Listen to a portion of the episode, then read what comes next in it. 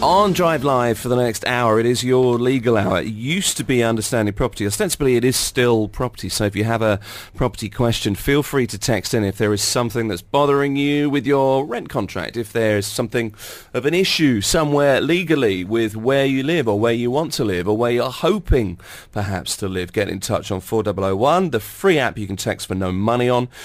Or you can talk to Ludmila Yamalova directly. 423-1010 is the number. Call us uh, on that to get involved. We've got a number of things that I think we'll run through today. Ludmila, first of all, nice to see you. Welcome back. Thank you very much. Good to be here. Uh, good to have you in. We're going to get you on the latest uh, VAT update in a second. That's taking over this the life of this hour on this program. We are all becoming experts in I VAT. tell you what, it's like a VAT oracle session. But uh, last week, so busy and so many questions, understandably so many questions when it comes to uh, value-added tax. We'll talk to you, Ben, at another briefing. Also, uh, charitable activities. I wanted to talk to you about that. Utility disconnection is illegal. If a landlord has uh, disconnected your utilities, that is uh, illegal. We'll run through that. And also, disputes with the uh, Rental Disputes Committee can only be um, advised by local advocates. We'll talk about why that is and what that means in a few moments. But let's start with uh, value-added tax. First of all, the update. You've been at another briefing. What have you learned this week? Indeed, uh, Ministry of Finance held another briefing last week on March 21st, and uh,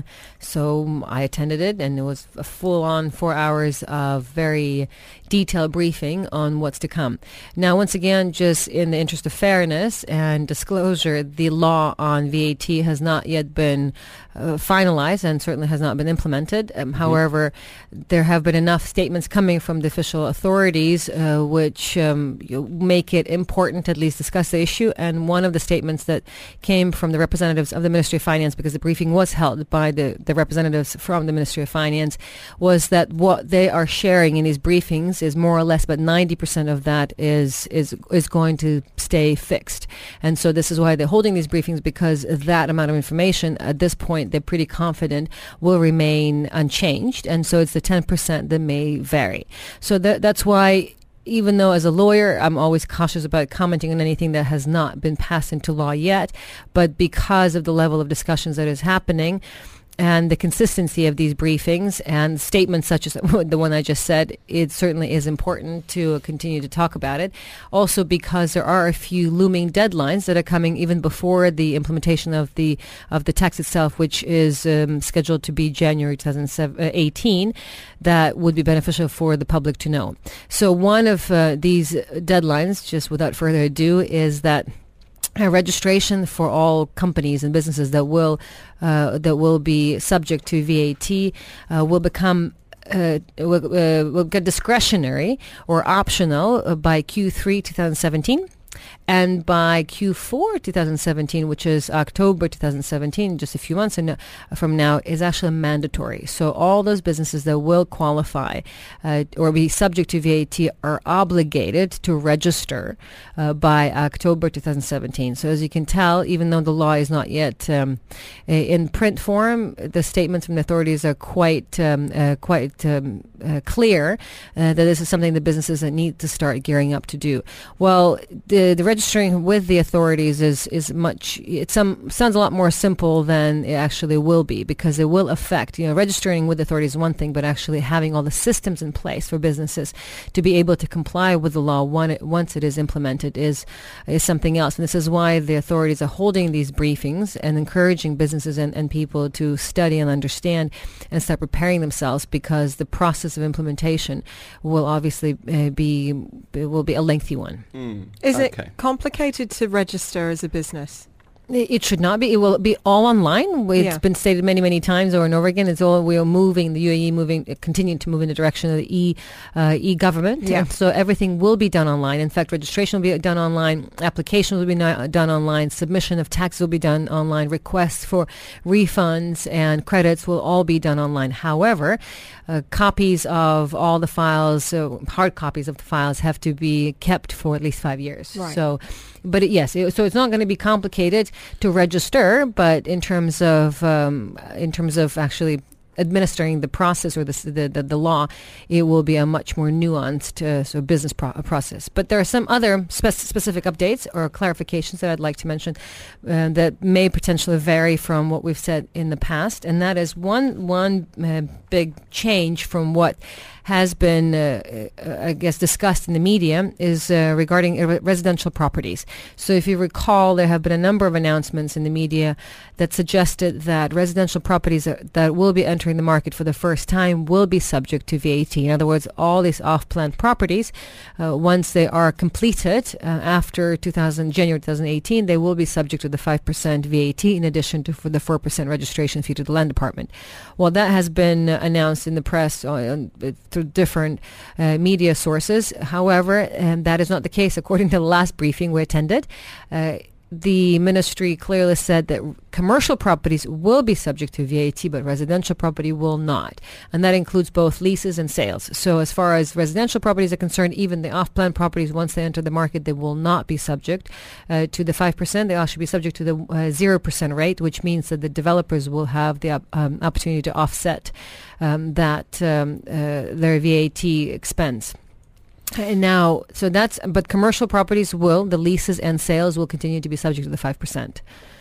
Okay, so that's uh, a good. I guess okay. that's music to a lot of people's ears. Indeed. Uh, so the other interesting update, uh, because last week re- we reported that uh, the news from the media were that uh, free zones were conclusively going to be subject to VAT. Well, as of last week, from uh, according to the ministry, that is still an issue that's under consideration. So we do not yet know whether free zones will be subject to VAT. Okay. Then export businesses and goods and services will be subject to zero percent tax tax or VAT, which means, for example, as a, let, if you uh, if you uh, trade goods or you sell goods into, let's say, Belgium, then those goods will not be subject to, well, actually will be subject to the 0% rate, which means that they're more or less exempt.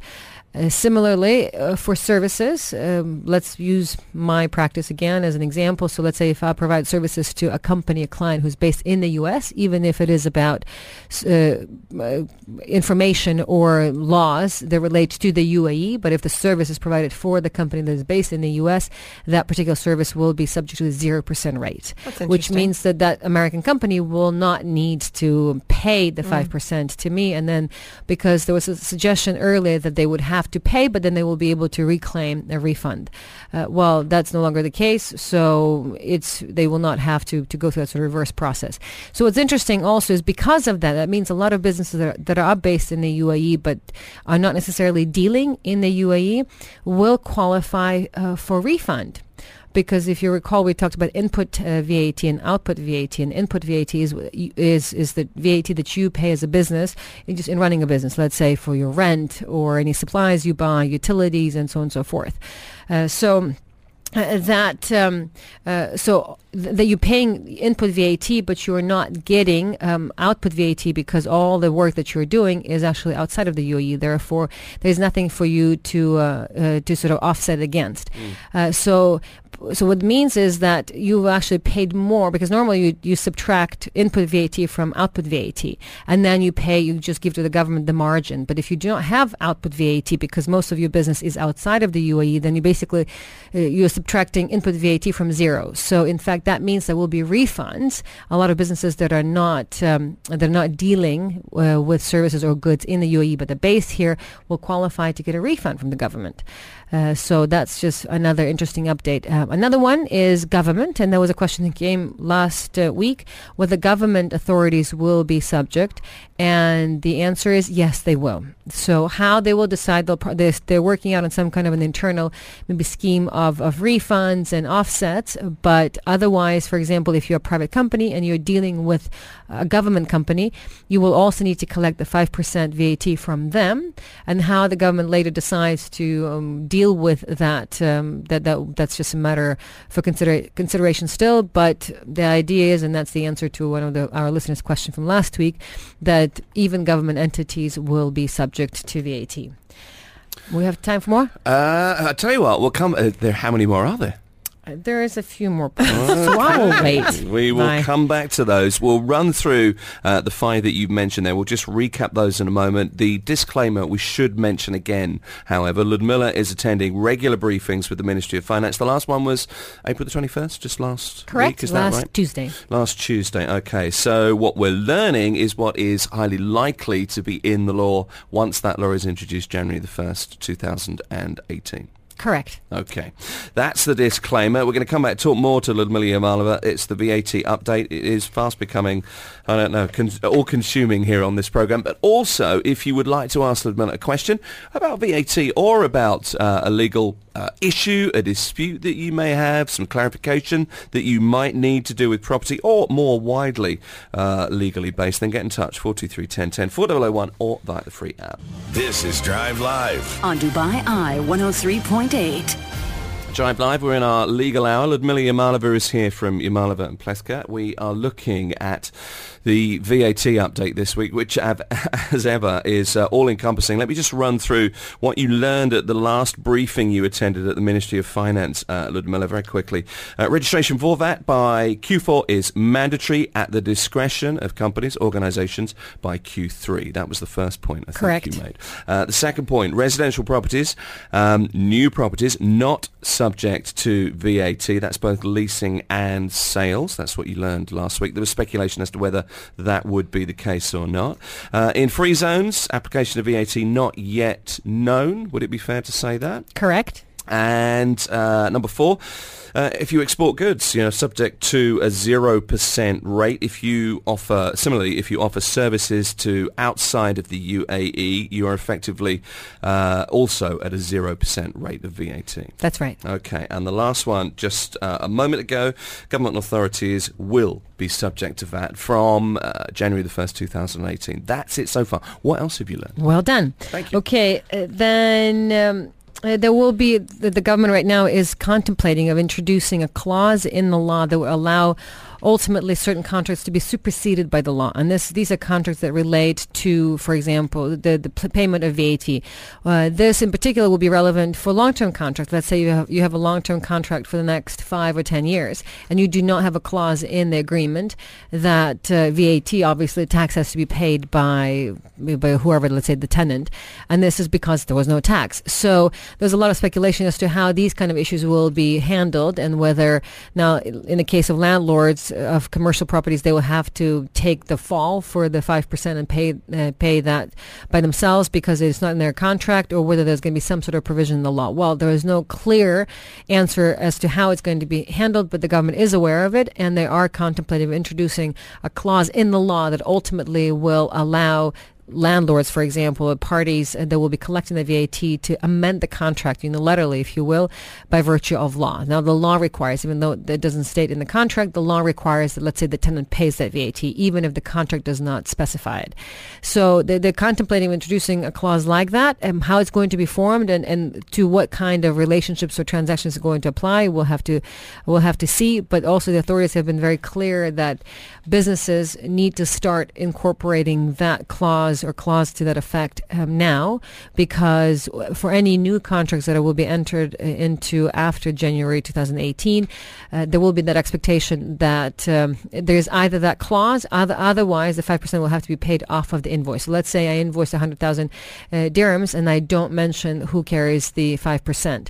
Then the government will assume that the 5% comes off that invoice of 100,000 dirhams unless there's a specific clause saying that the client will have to pay the additional 5% to the government as VAT.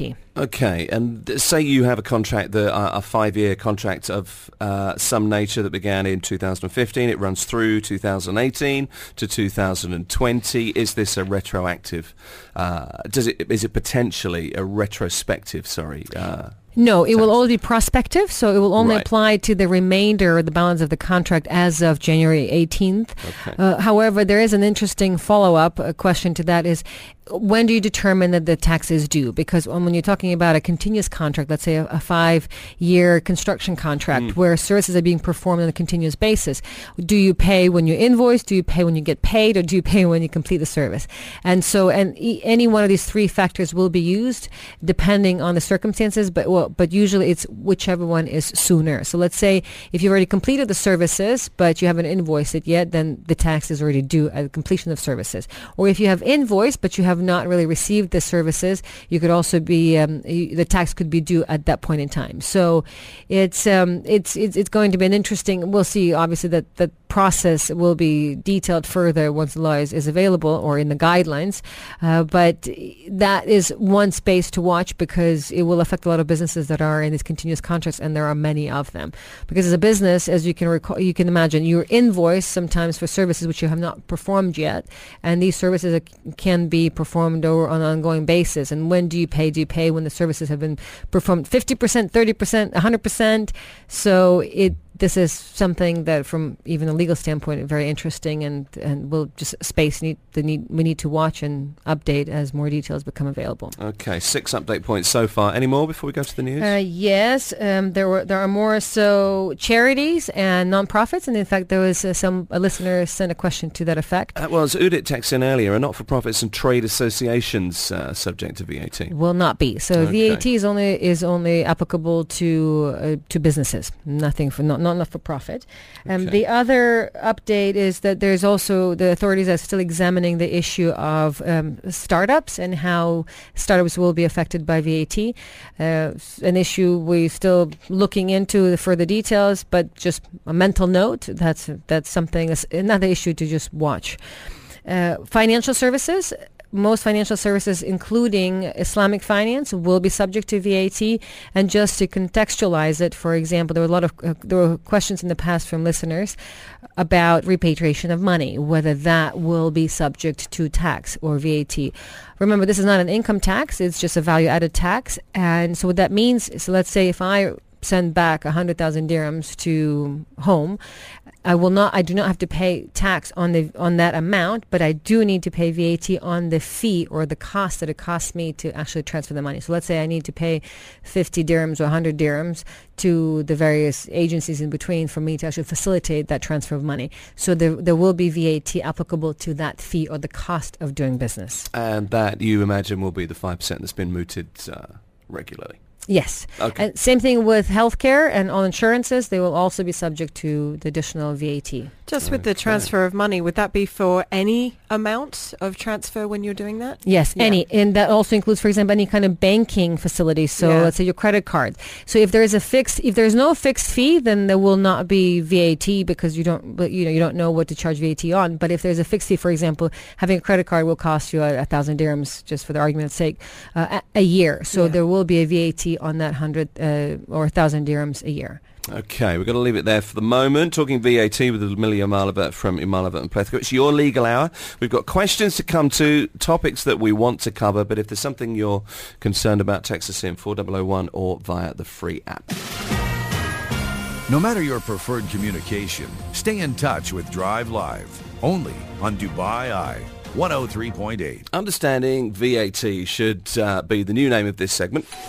Understanding Property on Drive Live. It was previously Understanding Property. Ludmila Yamalova is here from Yamalova and Plewka, and we've been running through VAT essentially because Ludmila is attending briefings at the Ministry of Finance to find out more ahead of the introduction of VAT proper, January the 1st, 2018. We're learning an awful lot. This may not be the final word, but it's worth reporting what is being said as uh, companies are being encouraged to prepare for the introduction of value-added tax. I put in the disclaimer for you, Ludmila. Thank you very much. You're, You're very getting quite good at it. Anytime. I I can hire you Yeah, thanks very much. To would I write disclaimers. Well, you have to pay tax. Is, is, is that a job in your company? Because it's, I don't I know. just created one. You're so good at it. oh dear. Uh, Nitin texted a number of times on the programme today. I just thought I'd put this to you. I'm an Arsenal fan, but I don't like Wenger. What do you think, Ludmila? oh, sorry, wrong text. Wrong text. Wrong person to ask too. Uh, no, here's the one for you. First one on Understanding Property today. Do landlords who have properties in Silicon Oasis have have to follow RERA guidelines with respect to allowable increases? Chaddy is asking that. Absolutely, yes. All properties, free zones and non-free, or freehold rather, and non-freehold in Dubai are subject to the same rental law and the same RERA index. Yes. And we've got another Until one. further notice, because uh, the law is being amended by many accounts, the, the rental law that is in Dubai, and apparently there will be a difference in terms of locations and types of property and uh, various attributes that attached to each property, but that is still in draft form. And could that be looking at, you know, the age of properties, the amenities in the area? or That would be a whole different number of And that's the idea. Right, yes, okay. exactly. Because right now the, the way the law is, the rental law is drafted in Dubai. Remember, this is this only applies to Dubai, but the way it's drafted, there is no difference between residential versus commercial. So the same laws in terms of uh, rent increase and the notice period uh, apply to residential and commercial. And uh, obviously, authorities are finding that that may be not representative anymore of, um, of of the market, and it would benefit the market to have the law, the, the, those kind of properties to be treated differently. So that is one change that is happening. And then the other one, and this has been uh, reported in the news before, that uh, the RERA index is going to be much more nuanced, and it will look at uh, more uh, smaller areas of properties around Dubai versus, let's say, all of DMCC or all of the Marina all of the Palm. They will become much more granular in terms of the types of uh, the locations and also the types of projects and properties, such as you know, including view, for example. If you can have the same identical unit, but one has view and the, the other one does not, you can tell that the value should be quite different. And so the I, the hope is, and the word on the street is that these kind of nuances, these sort of facilities, will be will be considered in um, in, in this new rent index. Okay, so a lot of people would welcome that. Is it? Do you, can you see a time, or is the word on the street, as you uh, put it, pointing towards you know houses or villas over a certain age would be Absolutely, age, uh, the the quality of the building, the quality of the maintenance. Uh, the history of the building and view, uh, size of the property, and so on and so forth. Yeah, so 'cause apparently, all those factors. Let's face it, there are some buildings on Sheikh Zayed Road, residential, be it, and compared to, um, uh, you know, like Arabian ranches per se, that there, sh- there would be quite vast differences, I would think. Oh man, enormous differences. We Uh, had another text message in. I signed a rental contract after the 1st of March this year, 2017. However, it was not the new Ijari unified contract. Can I request that the lease be signed with the new format? Also, I live in a new development and the landlord hasn't provided me with the title deed or other document to register Ijari. What can I do about this? Uh, well, in fact, yes. Number one, you should request the the new Ijari lease because that is now mandatory. And with regards to the documents that the landlord has not provided you, absolutely, you must request those and, and insist on receiving them because, as you rightfully pointed out, until you have them, you're not going to be able to register them. That being said, if you've already been in the property and you're in the property and the landlord, you have you're in communication with the landlord, at least you can have the assurance that that the property is somehow related and, and managed by the person you're dealing with. But this could only be just a matter of time. So in the long run, let's say if there is a dispute or something happens in in in, um, in some time from now, for you to bring a case to the RDC or Rental Dispute Committee, you will be required to have an Ijari registered contract.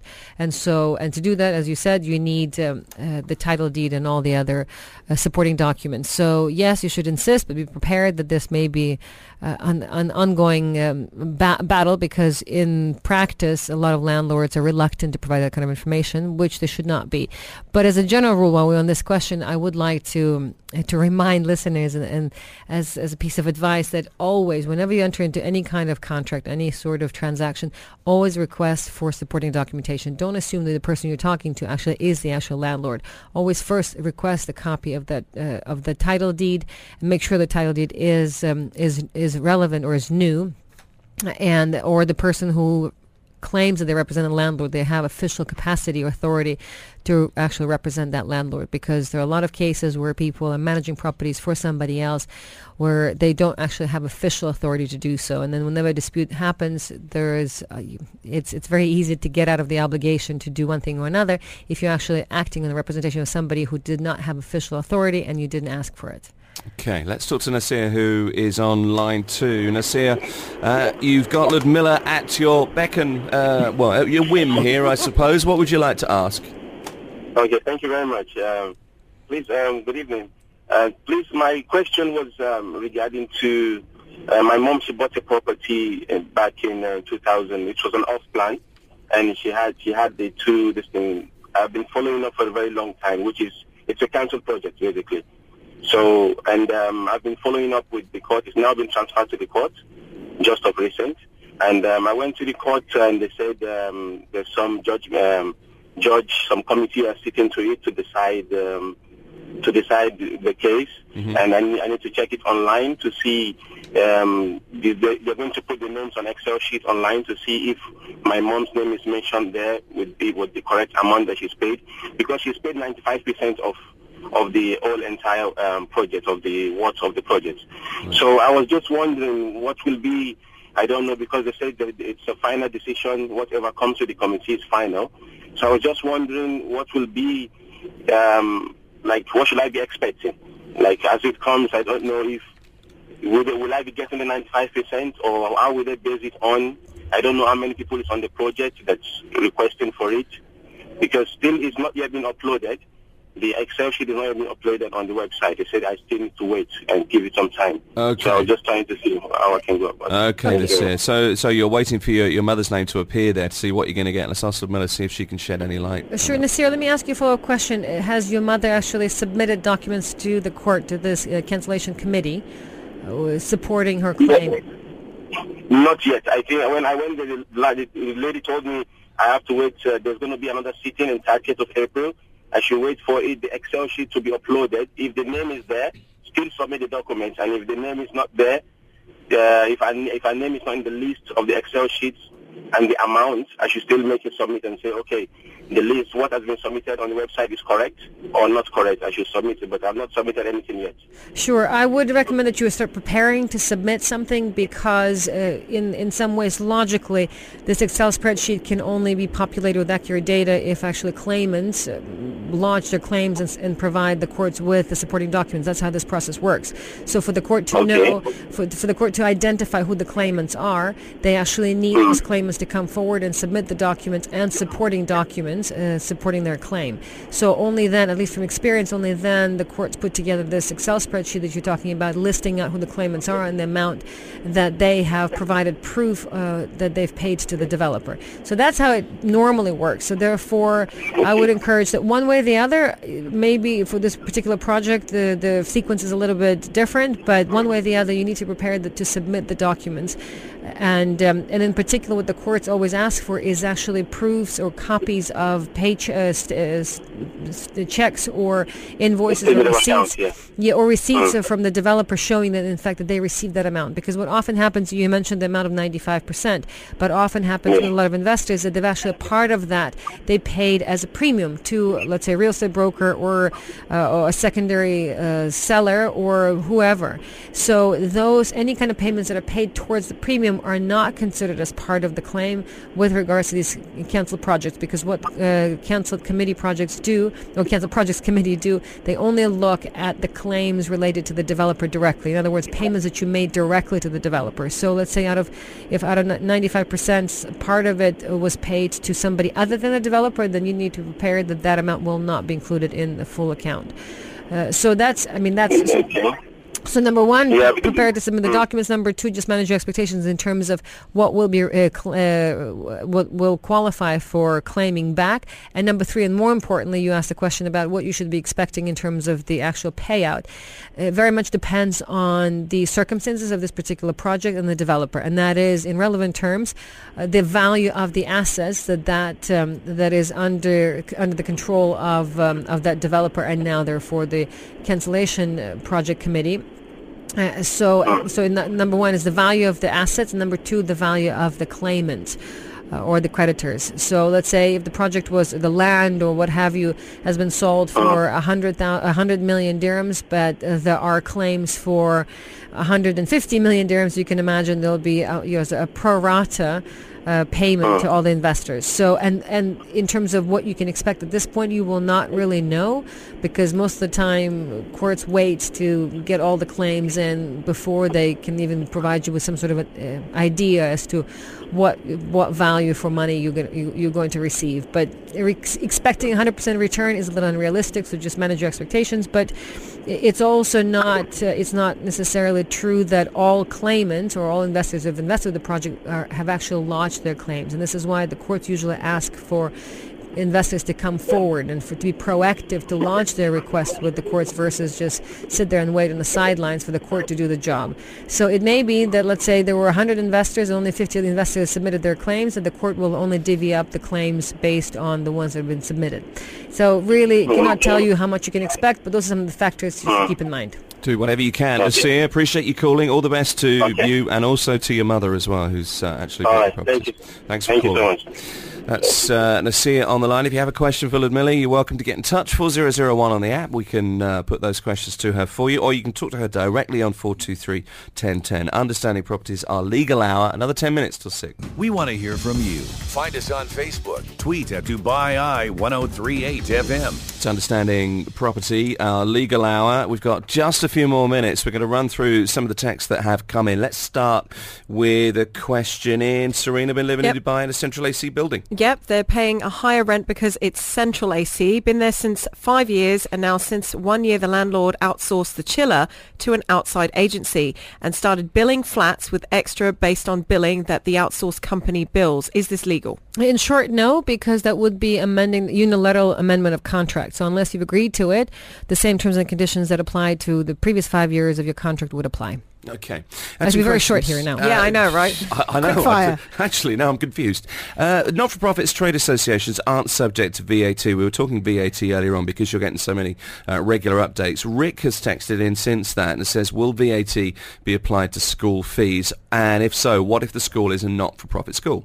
Education sector will be will be subject to zero percent VAT. Therefore, you will not have to pay VAT. However, certain parts of education sector, for example, certain books uh, that are not necessarily sold inside the school, and the details on that are still becoming sort of uh, being drafted, but certain education related services and goods will uh, may be subject to VAT if they're not dealt or, or sold through directly by schools. Okay. Susan texts in as well. What about second-hand items, clothes, cars, jewellery? Any word on VAT there? So VAT applies to businesses, uh, and unless you're in the business of selling used goods or secondhand goods, uh, then there will not be uh, VAT applicable. Okay, it does affect financial services. We know that. Dave texts in, what about reinsurance conducted from within Dubai International Financial Centre? Uh, the free zones are still under consideration. Uh, so, but presuming presuming that um, they will be subject to VAT, then reinsurance services, because they're financial services, will uh, will- should be subject to VAT, just like other financial services. Okay, and final VAT question today. I don't know if you can answer this. Through text in, hi, I have a query. Would a private laboratory service be eligible to pay that? Uh, It's a great question. Medical uh, sector will also be exempt, certain aspects of medical sector. So, for example, anything that's necessary, uh, such as uh, a surgery, you know, to save life, obviously will be necessary. But plastic surgery, and that was an example used by the officials at the briefing, will not be uh, will not be subject to the zero percent. It will be subject to the standard five percent rate. That makes so, sense. in terms of lab, uh, uh, lab, uh, it's it, it depends on how the government will view this particular lab, whether it's necessary or not. So we don't have the details yet, but uh, certainly there's an uh, there's a possibility that it will be subject to zero or lower uh, tax because it is part of the medical sector. This one in. If the tenant doesn't respond to emails, calls, and keeps buying time for check payments, what is the easiest way to collect the funds? I don't want to leave the property unoccupied, and the same time, delayed payments add a lot of stress. Are there any collection companies we can use? Uh, no, there are no collection companies. The easiest way, if you have a check, is just to cash the check. And if you do not have any checks, then the easiest way, and I know this does not sound easy, but is to file a, a, a claim with the RD, with RDC, the Rent Dispute Committee. And there's other than that, there is no other way of doing it unless the, the tenant moves out voluntarily. I love it when this goes a quick fire at the end of Miller. I don't know whether you do because taking a breath is hard. But let's very quickly go to the phones for one last question. Adam's on the line. In dispute with a developer, Adam. We've only got about a minute. I'm not sure if it's going to be enough, but here's Ludmila for you. Put your question uh, to her if you would. Hi. Um, so I bought a property uh, from a developer here in Dubai a few months ago. Mm-hmm. Um, the reservation form, the booking form said 1550 square feet, all been signed by the directors, the CEO, and by myself. I got the SPA through, it come through saying 1140 square feet, and it'd be a Q2 finish, whereas it was Q1 finish previously. Okay. Is there anything I can do legally? Uh, you know, it's a very um, it's a very typical scenario, and unfortunately, it's not going to be an easy one. In general, yes, you can. Uh, I mean, you have a claim if uh, contract breach, for example, if you signed any documents or believe that you en- or entered into an agreement on the basis that the property was one size, and when the SPA came, it was something else. Uh, so it's going to be a matter of proof uh, for you to prove to the court that there was an amendment of terms, and therefore there uh, was a breach of contract.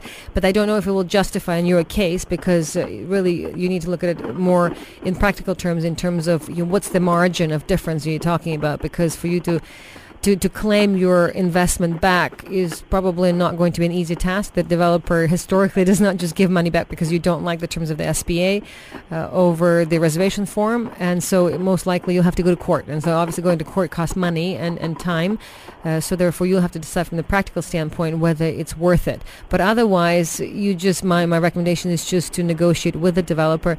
But in this is as let me allow me to make a general comment to all those who are planning to buy, just be very careful when you are buying, at, uh, when you're buying property, at how the size of the property is uh, defined, because there are a lot of properties that are that are um, that are sold on gross, not net.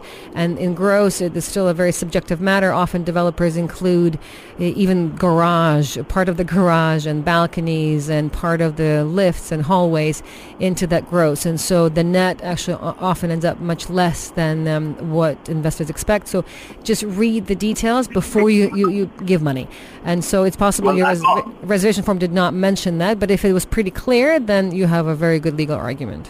Adam, I hope that helps you. Pretty clear. Yeah, it did. Uh, thank you very much. And they were pretty clear that the gross area was 1550, and even in the SPA, the gross area is 1040. There's over 400 square feet difference, right? Sure. Which is huge. Yeah, that, that sounds like you have a, a, good legal argument. So, but unfortunately, unless the developer uh, voluntarily uh, works out some sort of a settlement with you, you your only recourse will be going to go to court to claim your investment. Adam, good to have had you on. That's all the time we've got, unfortunately. Appreciate you calling. Okay, that's Understanding Property for today. Ludmila Yamalova is from Yamalova and Plewka, Legal Associates. Always good to see you. Appreciate you coming in. Thank you. Always great to be here. Thank you.